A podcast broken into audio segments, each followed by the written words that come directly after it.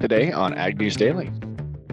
So I think again, it's just it speaks to the attitude up here in Washington. You have faceless, nameless bureaucrats that dictate policy that should be handled from the congressional level.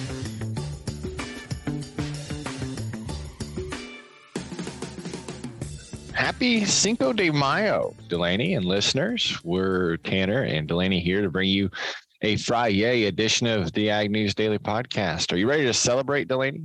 Yeah, do you are you gonna sing a song or are you gonna take a shot of tequila or what are you doing there? Yeah, way ahead of you. I already been uh, well deep into that bottle of tequila here this morning just to kick the holiday off the right way. That's nice. Well, I'm doing 75 hard, so no drinking for me. So you have to take both our shots. Man, 75 day hard. I, I feel like you started that 74 days ago. Uh, so do I.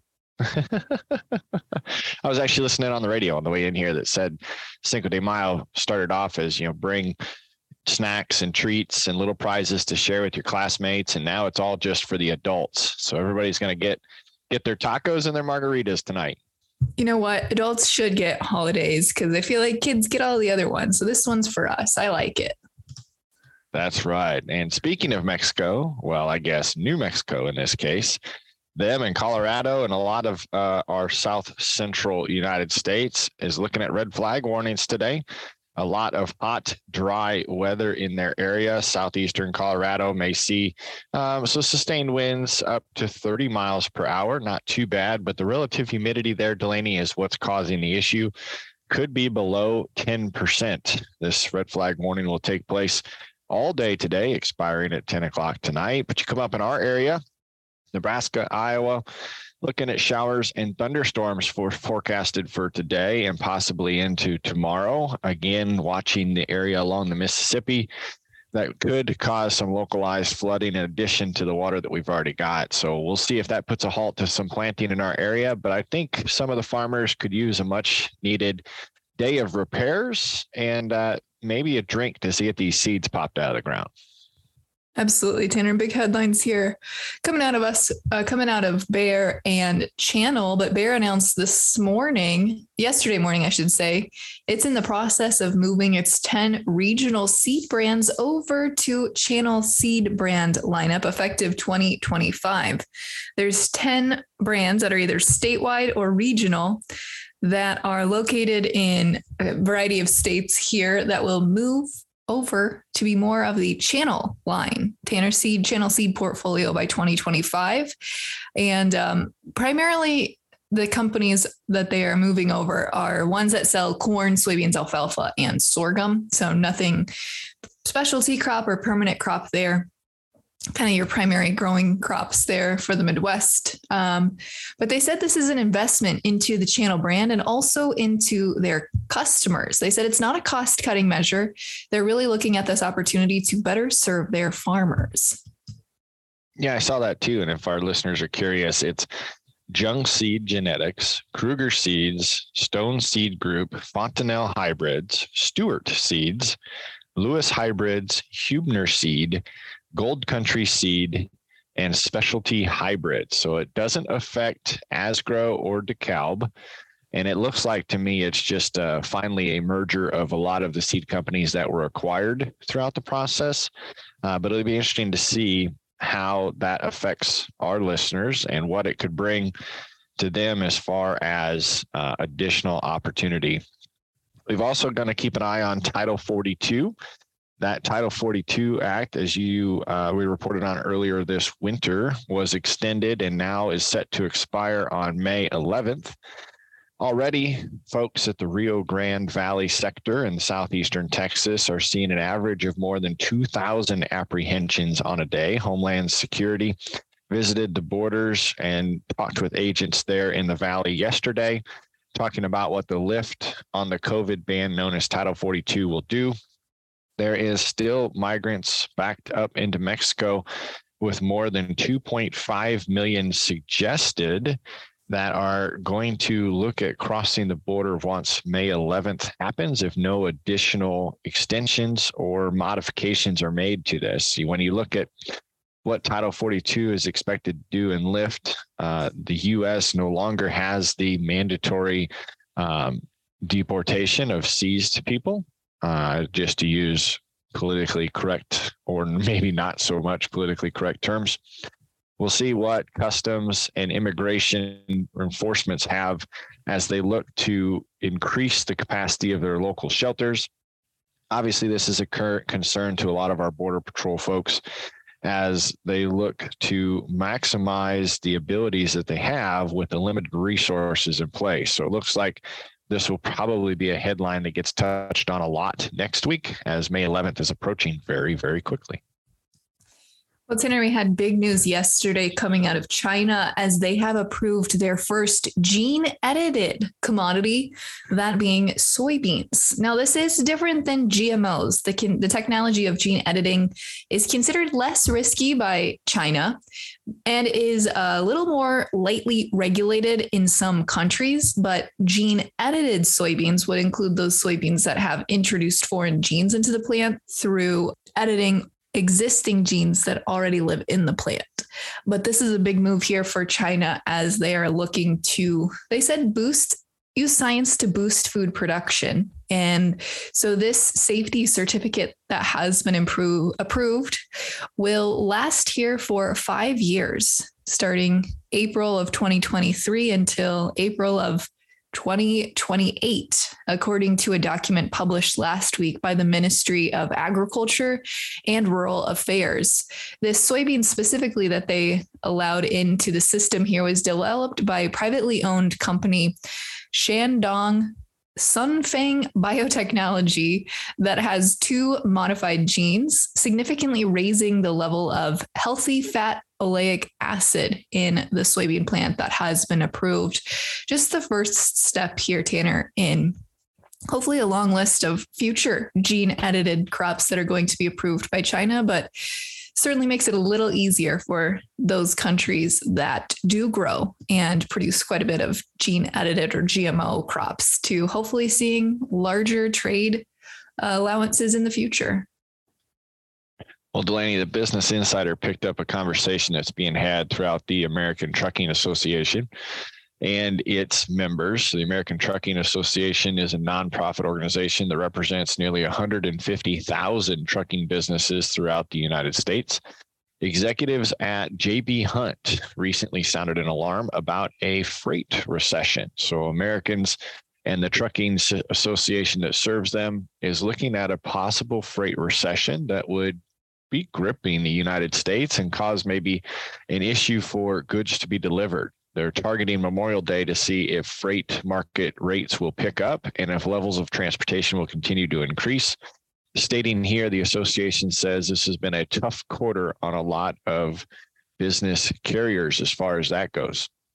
JB Hunt was the ones that sound sounded the alarm because their first quarter and fourth quarter 22 earnings were below targets as the industry gauges uh, signaling a slowdown. This might be something else the Fed continues to keep an eye on. The pullback is hitting just due to a lot of different things, kind of the same that our farm and ag producers are talking about. Commodities such as diesel and labor is causing it a difficulty for some of these trucking franchises to be able to perform. But as you look at what this could do to the economy, ultimately, if there's a freight recession that hits, this means fewer trucks are able to deliver goods across America, which we'd hate to say it might bring back in a COVID like shortage on some of the supplies. Don't think it's time to go out and buy your toilet paper just yet but they will comp- continue to watch and monitor this. Obviously, trucking has always been cyclical, says the association capacity will leave in droves and demand will recover then pricing returns and capacity comes back. But for the short term the association is looking at compiling resources to help companies move forward. They looked here at the tonnage index dropping 6% in march hitting the lowest level since august of 2021 so another topic we'll probably continue to report on next week well, one topic we've been following pretty heavily has been the carbon pipeline initiatives going on here in the state of Iowa. And we saw a big move as the court has ruled it is unlawful for pipeline surveyors to go on private lands without compensation or permission. This was ruled by a district judge in the state of Iowa on Wednesday. That it was unconstitutional for pipeline companies to enter private land to survey without compensating landowners. One of the three companies, Navigator CO2, was sued by Clay County landowner Martin Koenig, who refused to allow Navigator onto his property to conduct site surveys. He and his attorney went ahead and filed a claim to ask the company to stop entering his land without permission or without compensation. And the Iowa district judge ruled that, in fact, it was unlawful for Navigator to do that. Navigator responded, of course, to that, Tanner, and said that they were going to be continuing to take it up with the next level of courts, as they said that there are existing precedents that allow companies like this to be able to survey without landowners' permission or without compensation, but certainly not a good PR move for them, if nothing else. No, I mean, I could totally see the without permission thing. I would certainly want to know if somebody's stepping on my property, but uh, if it's research for a project, I could see the without compensation part. So I'm sure we'll keep an eye on that. Just like you said, a couple of uh, quick hits coming out of Russia, Ukraine obligation. It looks like Russia mercenary groups are withdrawing out of Bakhmut. They are stating here it's due to a lack of supply of ammunition and other military supplies. The Wagner boss launched this tirade uh, against the Russian leadership yesterday, standing in front of bodies which he claimed were his fighters that had been killed. So this withdrawal may be a turning point in favor of the Ukraine military. The Wagner chief says his forces are dying as Russia's military leaders are sitting like fat cats and not providing support. However, on the Ukrainian side, they're seeing a little bit of an issue with the US provided rocket systems because Russia has figured out a way to jam the communications servers and complicated their efforts on launching those. It seems like uh, even though the high technology rockets are able to provide an extreme impact, Ukraine is unable to effectively use them because of Russia's defenses. So, a couple of quick headlines there. Again, that's a topic that we'll probably hit on quite a few times here in the future of this podcast, but interesting to keep our finger on the pulse of what's happening across the seas. Absolutely, Tanner. And I think the only other headline I have here is a little bit of a play off of yesterday's discussion about meat consumption. Uh, according to a new study by the USDA, over a quarter of US states aren't livestock friendly. What does that mean? Well, it means that according to the USDA's Economic Research Service, 14 states across the country have implemented state level policies that address animal welfare and make it more difficult for livestock producers to be able to raise their products. Uh, pork, veal, and eggs are the three primary focuses of this report. And the report went on to share that by 2026, 10 states will ban or restrict the use of gestation crates, which of course allow uh, mother sow there not to roll over onto her pigs and a couple of other things. But folks are concerned about the animal's limited movement. On the veal side, eight states currently have banned veal crates or will be banning them here within the next year or so which will affect about 13% of the US's veal production. And on the egg side of things, movement concerns among layers have 10 states implementing minimum space requirements or banning battery cages altogether. By 2026, these restrictions will affect about 16% of egg layer operations, Tanner, which is up about up from the 5% number that were impacted pre 2022. So a lot of concerns. I think we're going to see a lot of court cases as we move forward here, especially as we still haven't seen what happened or what is happening with California's Prop 12 that could potentially set a precedent for how states govern these types of issues moving forward. But uh, definitely something for our livestock producing listeners to be aware of. Yeah, most certainly. A couple quick hits and then a Friday article to wrap up my news for today. The U.S. labor market is heating back up, added 253,000 new jobs in April.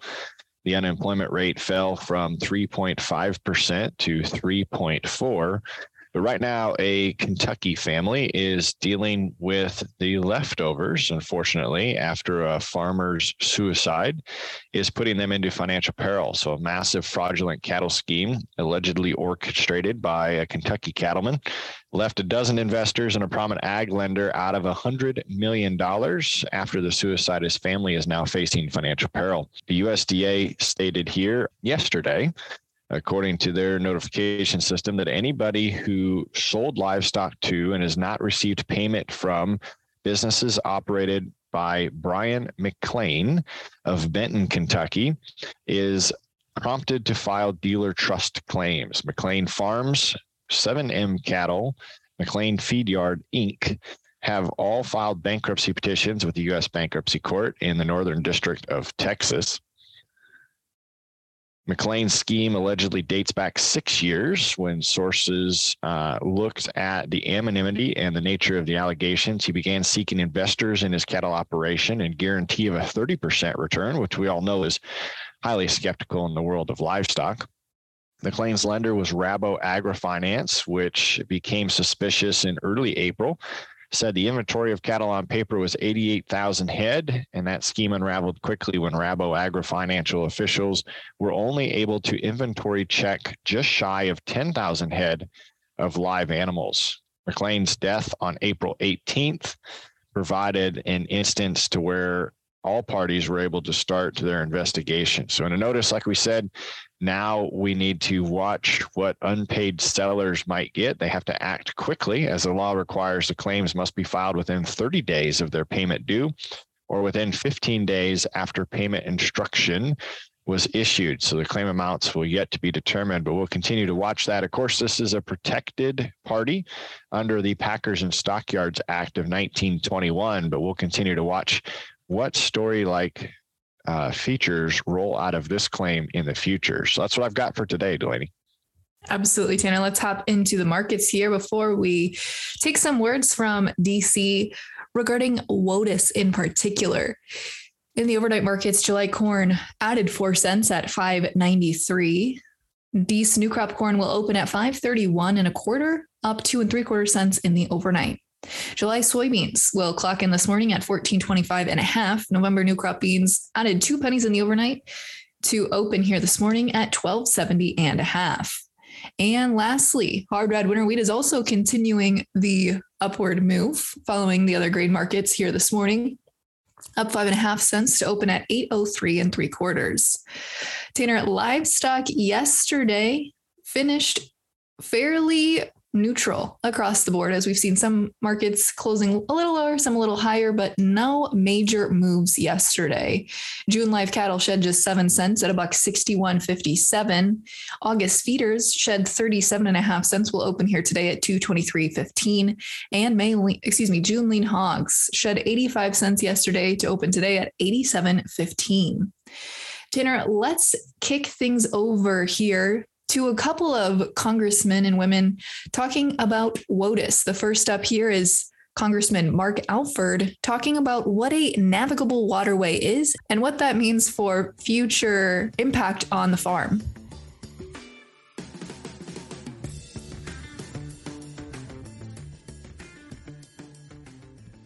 Well, we're anxiously awaiting the Supreme Court decision on this. My uh, fellow delegate and chairman of the Transportation uh, Committee, Sam Graves, has been working tirelessly on this WOTUS issue. It seems that our government is disconnected from the everyday people. In Cass County, in my district, uh, back in October, we met with the Farm Bureau there, and this guy was almost in tears because the government had come in and shut down a red, rather large portion of his cornfield and he was not able to put it in production that year. And I said, why is it? He says, well, they thought this is a navigable waterway. Uh, they had a drone. Uh, they got pictures of this um, water in the middle of his cornfield. They've shut down a lot of production. And I'm hearing this from people all over. Uh, and I said, what did it turn out to be? And he said, my combine had left a rut in the field and it filled up with water. That is what our government considered a navigable waterway. Common sense has left America. We've got to get, hey, I'm all for providing conservation. Farmers are the best conservationists we have. If they don't have land to farm that is uh, viable, that is productive, and that's going to come about with conservation, then they don't have a business model. Why, are, why would the government think that farmers are shooting themselves in the foot? We don't need the overregulation from the EPA and the USDA. We need to get them off the backs of our farmers and let them go about the business of doing business. There you go, Delaney. Next up is Brad Finstad. So he's going to give you the Minnesota common sense test view of what WOTUS looks like and kind of give you an idea as farmers and listeners of the podcast about how this talk is being compared throughout all the discussions in Congress. So let's hear from him. Yeah, so simply put, it doesn't pass the Southern Minnesota Farmer Common Sense Test. Uh, we have created a monster when it comes to the bureaucracy and the way that we govern this country. We have we have governed through rule, rules and regulations versus the legislative process. So you talk to a farmer in southern Minnesota, and let's say I vote for Bill X, and if they like it, great, and if they don't, they know they can come right to me and say, "You ding dong, you screwed up on this one," right? Who are they going to go to on WOTUS? They don't know who to go to. It's a faceless, nameless bureaucrat that's that's really dictating the terms of how they're going to live their life and how they're going to run their business and farm their farm. And so we have to get out of the business of just empowering the bureaucrats in D.C. and uh, throughout this country and the administrative state that really has dictated farm policy, you know, backdoor uh, through the regulatory process. So, uh, unfortunately, Minnesota wasn't a part of that lawsuit, and we're, you know, again going to be pitting ourselves with the haves and have have-nots. We're putting, uh, you know, undue regulation and burdens on farmers uh, when you go across the border, and you'll see something different right now. So, you know, it's gonna it's it's gonna come to the point where we in Congress are just gonna have to act on these things and just, you know, call a spade a spade and say, all right, you know, why are we doing this? And we don't agree with it, so we're going to pass a law that says it's not going to happen. Um, and and that, of course, is is not an easy task, but you know, a lot of us uh, feel really called that we're here not to do the easy thing, but to do the right thing.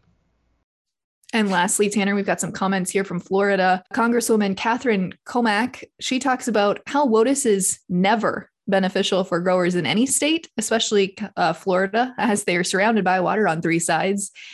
And she also goes into sharing a little bit about the REINS Act, which will provide regulation in different forms. I don't think WOTUS will ever be beneficial for my growers in Florida or any state for that matter. I think WOTUS is a gross overreach, truly.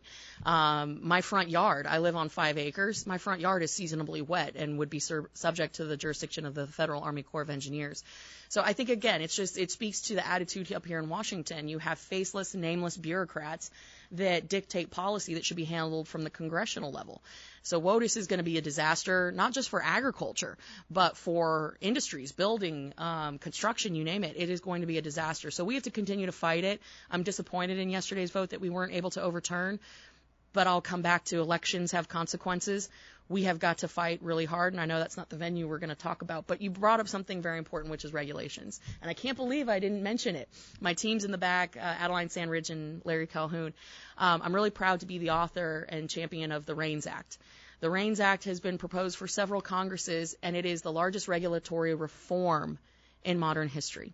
It would require that any regulation or major rule that is a $100 million impact to industry or more come back to Congress for an up or down vote before it can be implemented. Think of the 1.35 million regulations we have on the books currently that our producers have to abide by. It, it most of the time doesn't make people safer, the environment safer, the product safer. It just drives up costs. When we have to spend $2 trillion every single year as consumers in regulatory compliance, that's a bad thing. And so this bill is also going to be considered as part of the debt ceiling negotiation. And like I said, it will be the largest regulatory reform in modern history. And you will see me popping bottles as a result. Because I think that is a little bit of the relief, actually a lot of the relief that we need, whether it's EPA, DOL, um, OSHA, you name it. These bureaucrats need to be held accountable because you can fire your Congress critter, but you can't fire a bureaucrat. Now we get the chance to hold them accountable.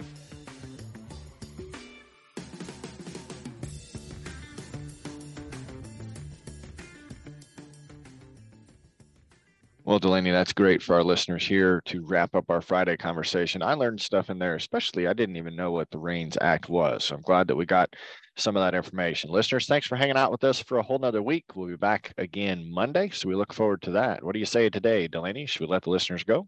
Let's let them go.